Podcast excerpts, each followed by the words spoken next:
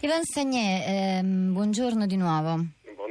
Eh, sentito quanto ci sta raccontando De Masi, soprattutto sulle ipotesi al, al, al, vaglio che verranno anche eh, evidentemente avviate, eh, non si sa quanto a breve. Allora chiedo a lei, Sagné, soprattutto, lei nel 2010 ha iniziato a conoscere questa realtà di, eh, dei, dei braccianti, il lavoro nero, dello sfruttamento, nel 2010 ha dato vita a un... Nel 2011 2011. Nel 2011, scusi, io ricordo appunto il 2010, in realtà è una, uh, insomma, qualcosa che, che, che, è anche precedente, ma insomma lei dal, dal 2011 um, ehm, le sembra, la prima domanda, le sembra che sia cambiato qualcosa in questi anni? La seconda domanda, quello che ci sta raccontando De Masi, per esempio la soluzione di um, ripristinare un nuovo campo provvisorio per dare, sottolineare l'idea della provvisorietà, non con dei container che invece sancirebbero più stabilmente forse la situazione. Ecco, per esempio, una cosa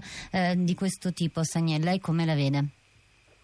Sì, ma eh, guarda, la situazione a Rosarno come nelle altre parti d'Italia è un fenomeno, una situazione strutturale ormai. Quello che ritroviamo a Rosarno lo ritroviamo anche nelle campagne foggiane, nelle campagne di Saluzzo, in Piemonte, lo ritroviamo a Campobello di Mazzara, lo ritroviamo a Carsibile, dove migliaia di questi lavoratori stagionali vengono sfruttati e vivono in queste condizioni.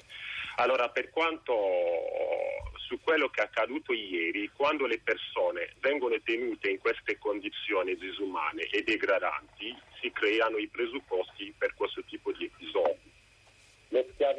Nelle nostre campagne è, è, certamente da condannare, ma non è un fenomeno isolato su scala globale. Eh.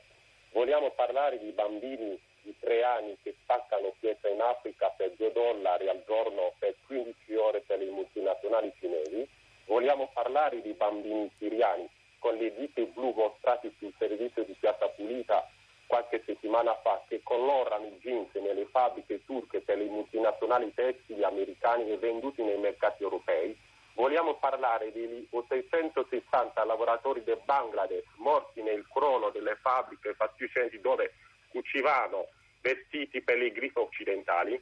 Il sistema di sfruttamento viene da lontano ed è basato sull'ultraliberismo fossili finanziari che sta uccidendo l'economia reale, innanzitutto l'agricoltura in tutto il mondo.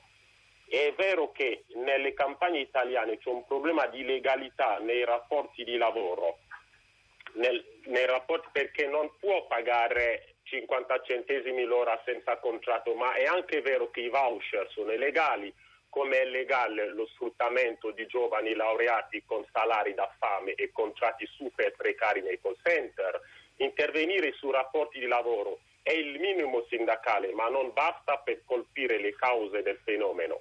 Se vogliamo agire sulle cause del problema, bisogna intervenire sull'economia finanziaria internazionale che schiaccia l'economia reale, la grande distribuzione che impone i prezzi ridicoli ai, prodotti, ai prodotti della terra azzerando i margini delle imprese. E bisogna rendere le imprese agricole più competitive impiegando ad esempio i fondi europei per modernizzarle per esempio riducendo i, i, loro costi energetici con tecnologie, con l'irrigazione fotovoltaica, con la decarbonizzazione dell'agricoltura. In altre parole ci vuole una pianificazione economica, cosa che in questo paese non c'è, e non interventi sport che lasciano il tempo che trovano.